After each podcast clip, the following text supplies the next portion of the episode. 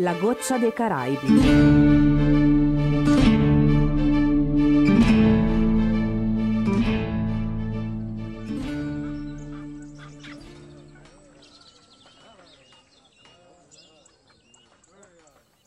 Il camposanto di Provincetown era situato ai margini della cittadina, al confine di un bosco già parzialmente abbattuto. Quel lembo di terra chiamato Cape Cod e proteso sull'Oceano Atlantico era uno dei primi luoghi che i coloni anglosassoni avevano occupato all'indomani del loro arrivo nel Nuovo Mondo. L'operoso fare dei pellegrini aveva già segnato in maniera inequivocabile il paesaggio. Il cimitero stesso, con centinaia di donne e uomini sepolti al suo interno, stava a testimoniare che era passato esattamente un secolo da quando i colonizzatori si erano stabilmente insediati in quella penisola a sud-est di Boston. A differenza di quello che solitamente avveniva nella vecchia Europa, dove i defunti erano ancora inumati a ridosso delle chiese presenti all'interno delle città, in alcune comunità del Nuovo Mondo stava nascendo l'abitudine di erigere luoghi di culto e annessi campisanti in zone decentrate della città. Lo straniero era arrivato a Provincetown di sabato e dopo aver preso alloggio in una locanda del posto, aveva passato due giorni ad osservare il cimitero e i suoi abitanti. Si era spinto con una certa circospezione anche a cercare quella maledetta tomba, ma aveva dovuto prendere atto che Conrad non mentiva. In mezzo a un mare di loculi senza nome, a croci distrutte dall'incuria, a inumazioni effettuate senza la dovuta attenzione, l'impresa risultava impossibile. Per questo l'albino si arrese subito e decise che avrebbe cercato il meticcio come il pescatore gli aveva consigliato. Non fu difficile rintracciarlo. Un uomo del suo genere non passava certo inosservato. Innanzitutto il mezzo indio era uno dei pochi della sua specie a non essere uno schiavo. Inoltre aveva una stazza fisica fuori dal comune. Era alto sei piedi e poteva vantare un torace largo quanto quello di un bue. Raccogliendo informazioni su di lui, lo straniero aveva scoperto che era arrivato da pochi anni a Provincetown, dove sopravviveva lavorando occasionalmente come artigiano presso diverse botteghe, tra cui quella del Becchino, per il quale realizzava bare di buona fattura. Lunedì, all'ora di pranzo, l'albino attese che il meticcio si sedesse alla locanda e poi, senza tanti convenevoli, prese posto davanti a lui il mezzo sangue che indossava solo una camicia bianca e un paio di pantaloni scuri, alzò la testa piegata su una teglia ricolma di stufato. Se cercate un operaio, signore, devo avvisarvi che fino al prossimo mese sarò impegnato con il bottaio. Da mezza iarda di distanza il meticcio sembrava ancora più grosso e lo straniero pensò che forse era stato troppo spavaldo a presentarsi in quella maniera. Perdonatemi per essermi seduto in questo modo, disse con falsa contrizione.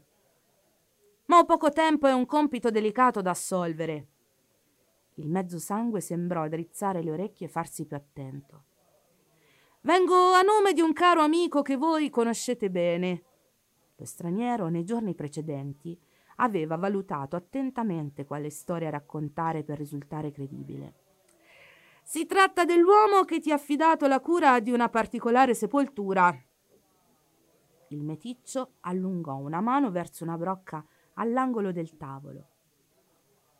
Questo caro amico, riprese l'albino, è purtroppo molto malato. La sua condizione di salute gli impedisce di viaggiare e perciò mi ha chiesto di recarmi qui in sua vece per saldare i conti che ha in sospeso e controllare che la tomba sia stata custodita come stabilito. Così dicendo, trasse un borsello di monete che lasciò cadere sul tavolo. Salderò tutti gli arretrati e lascerò anche un largo anticipo, come mi è stato detto di fare. Questa mi sembra un'ottima notizia. Il meticcio si scostò una delle sue lunghissime ciocche nere e versò del vino nel suo bicchiere senza offrirne allo sconosciuto. Siccome sono un uomo onesto, mi pagherete soltanto quando avrete visto con i vostri occhi che ho mantenuto fede alla parola data. Lo straniero era in visibilio dopo quelle parole, ma cercò di mantenere i nervi saldi.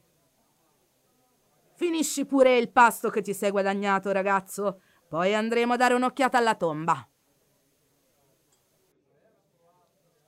Vi ringrazio, signore, ma preferisco sbrigare subito la faccenda.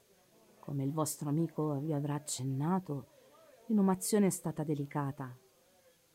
Il mezzo sangue lo disse sottovoce e sporgendosi verso l'interlocutore. A questo proposito, non per mancanza di fiducia, abbasso la testa. Sono costretto a chiedervi il nome della sepoltura che andremo a visitare. Elisabeth Sander, lo straniero rispose senza tentennamenti. Molto bene. Solo io e il vostro amico conoscevamo questo appellativo. Il meticcio si alzò di scatto dalla sedia e dopo aver saldato il conto fece segno allo straniero di seguirlo. Giunsero rapidamente al cimitero e il meticcio sembrava conoscere a menadito. Lo straniero lo seguiva tra le tombe, riflettendo su quale strategia avrebbe dovuto usare per prendere il diamante e andarsene da Cape Cod senza troppi problemi. Prima di conoscere il meticcio, aveva immaginato che ucciderlo, una volta raggiunta la tomba di Maria, sarebbe stata la scelta migliore. Ammazzato l'ultimo testimone, seppur parziale, della vicenda legata alla goccia dei Caraibi, nessuno avrebbe più cercato il diamante. Per tutti il gioiello si trovava in fondo all'oceano insieme a Bellamy. Lui stesso lo credeva fino a quando Davis, in preda ai fumi dell'alcol e alla malinconia, gli aveva confidato quell'incredibile segreto.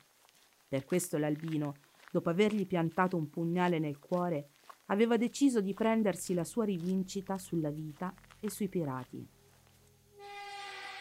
Aveva passato l'intera esistenza a odiarli e combatterli, come poteva non farlo? Lui aveva sempre subito soprusi e discriminazioni in silenzio, rispettato le regole che gli venivano imposte, sudato ogni singolo passo fatto per guadagnarsi un po' di rispetto e un misero salario. Loro invece violavano ogni norma umana o divina, vivevano nella lussuria e nel peccato, godendo dei beni altrui con l'unica aspirazione di conquistare angoli di mondo in cui reiterare i loro abominevoli comportamenti. Adesso era arrivato anche per lui il momento di vivere da signore.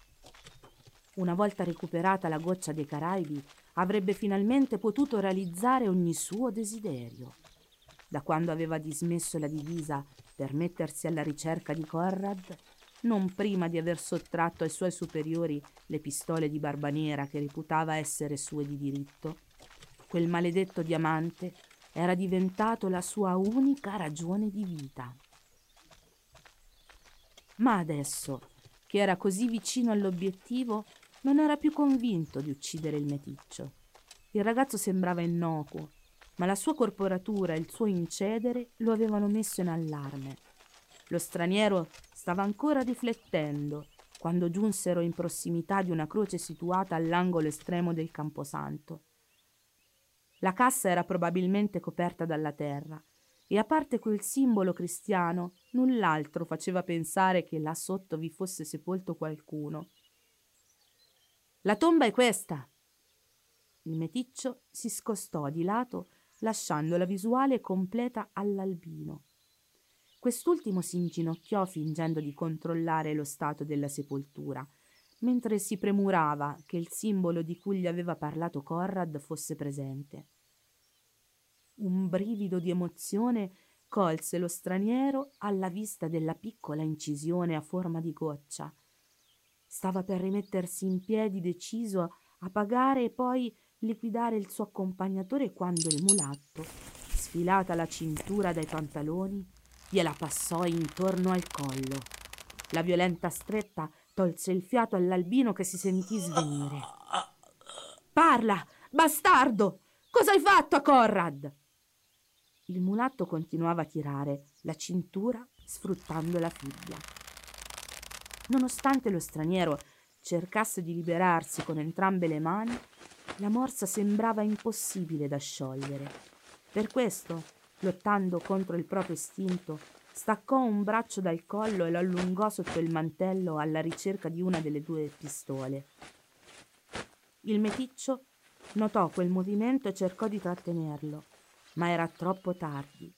L'albino sfilò l'arma e non potendo vedere l'uomo che gli stava alle spalle, appoggiò la canna sulla spalla e fece fuoco. Il colpo andò a vuoto, ma il meticcio mollò la presa per un attimo di troppo. Lo straniero riuscì a rimettersi in piedi e a voltarsi.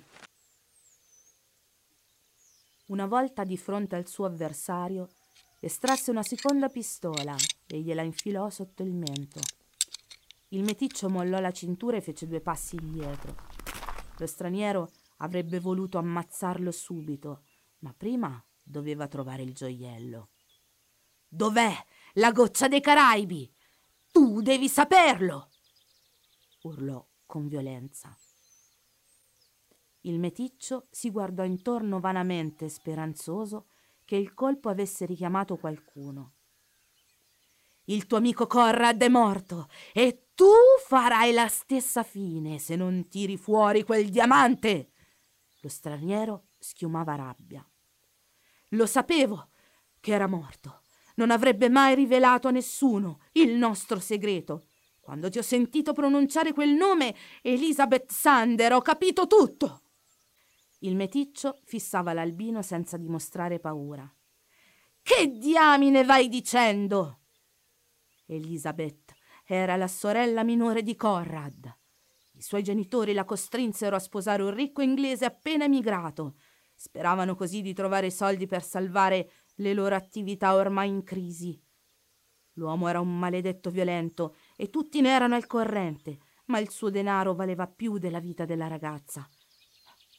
Quando Elizabeth è morta per le troppe botte, Conrad ha giurato vendetta e ha lasciato Boston per diventare un pirata. Lo straniero pensò che era stato un imbecille ad usare la madre di Conrad per convincerlo a collaborare. Non mi interessano queste storie, voglio il diamante! Non lo troverai mai. Il meticcio aveva un'aria di scherno. Puoi cercare quanto ti pare, ma sotto questa croce ci sono soltanto terra e una tomba vuota. Ma Corrad ha detto che qui avete seppellito Maria dopo che si era suicidata. Dov'è il suo cadavere? Corrad ti ha mentito. Maria non si è uccisa. Quando lui le disse che Samuel era morto, soffrì terribilmente, ma era una donna forte. Aveva scelto di vivere il loro amore senza ascoltare quello che diceva la gente e nemmeno la sua famiglia. La perdita del loro unico figlio, sebbene dolorosissima, contribuì a rafforzare il suo carattere. Alla notizia della scomparsa di Bellamy reagì con coraggio. L'albino scuoteva la testa e non riusciva a crederci. Conrad le donò la goccia dei Caraibi, come aveva promesso al principe nero, e poi per permetterle di essere finalmente libera e di coronare il sogno che aveva fatto con Bellamy, inscenò il suo suicidio e organizzò la sua fuga da Cape Cod.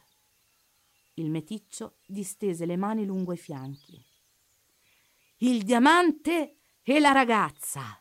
Dove si trovano adesso? Lo straniero sentiva che tutti i progetti che aveva fatto stavano miseramente collassando. Non ne ho la più pallida idea. Ex schiavi, liberati da Bellamy nel corso dei suoi abbordaggi, si sono assunti la responsabilità di scortarla verso sud. Maledetto bastardo, mi stai mentendo come ha fatto Conrad. Ti ho detto soltanto la verità. Il polso sinistro del meticcio ruotò leggermente su se stesso. Se la donna e il diamante non sono più qui, come mai sei rimasto a difendere una tomba vuota? L'albino sentiva che qualcosa non quadrava. In realtà qualcosa da difendere c'era. Allora avevo ragione. Non hai capito. Il meticcio scosse la testa. Avevo sedici anni quando Bellamy mi affidò il timone della Guaida. Io, un mulatto, figlio di una nativa e di un padre sconosciuto, comprato e venduto fin da bambino. Ero diventato uno degli uomini più importanti della ciurma del più grande capitano dei sette mari. Pronunciò quelle parole con orgoglio. Tutto grazie al principe nero. Proteggere Maria era il minimo che potessi fare per sdebitarmi. Ma allora tu sei John Julian, lurido rognoso. Sono stato sulle tue tracce per settimane dopo la tua fuga in Virginia. Sì, sono scappato e ho raggiunto Conrad. Lui mi ha raccontato la storia di Maria e così sono venuto a Cape Cod per vigilare. Sapevo che prima o poi qualcuno sarebbe venuto a cercare lei e il diamante. Il mio dovere era fermarlo su questa tomba. Ma con me non ci sei riuscito. Lo straniero lasciò cadere la pistola scarica e portò la mano libera alla cintura. Intanto caricò il cane dell'arma che aveva puntato sul meticcio. Nel momento in cui andò a premere il grilletto, però, sentì una fitta in pieno petto. Aveva fissato per tutto il tempo John negli occhi e non si era accorto che il ragazzo era riuscito ad estrarre un coltello dalla manica di quella camicia bianca, troppo grande anche per la sua stazza. Lo straniero riuscì comunque a sparare, ma prima di capire se il colpo fosse o meno arrivato a destinazione, un velo scuro iniziò a coprirgli la vista. Presto i suoni si fecero ovattati e il battito rallentò fino ad arrestarsi. L'ultima cosa a cui pensò fu la goccia dei Caraibi, appesa su un collo che non era il suo. Dopo aver vendicato Conrad, il meticcio decise che sarebbe stato più saggio abbandonare Cape Cod. Si mise alla ricerca di Maria, ma non riuscì mai a trovarla. Fu riconosciuto catturato e nuovamente ridotto in schiavitù. Evaso ripetutamente, venne sempre ripreso fino al 1733, quando fu giustiziato. Tra gli altri reati gli si imputava quello di aver ammazzato un cacciatore di taglie, messosi al suo inseguimento. Il cadavere di John fu venduto ad un istituto di medicina per la dissezione.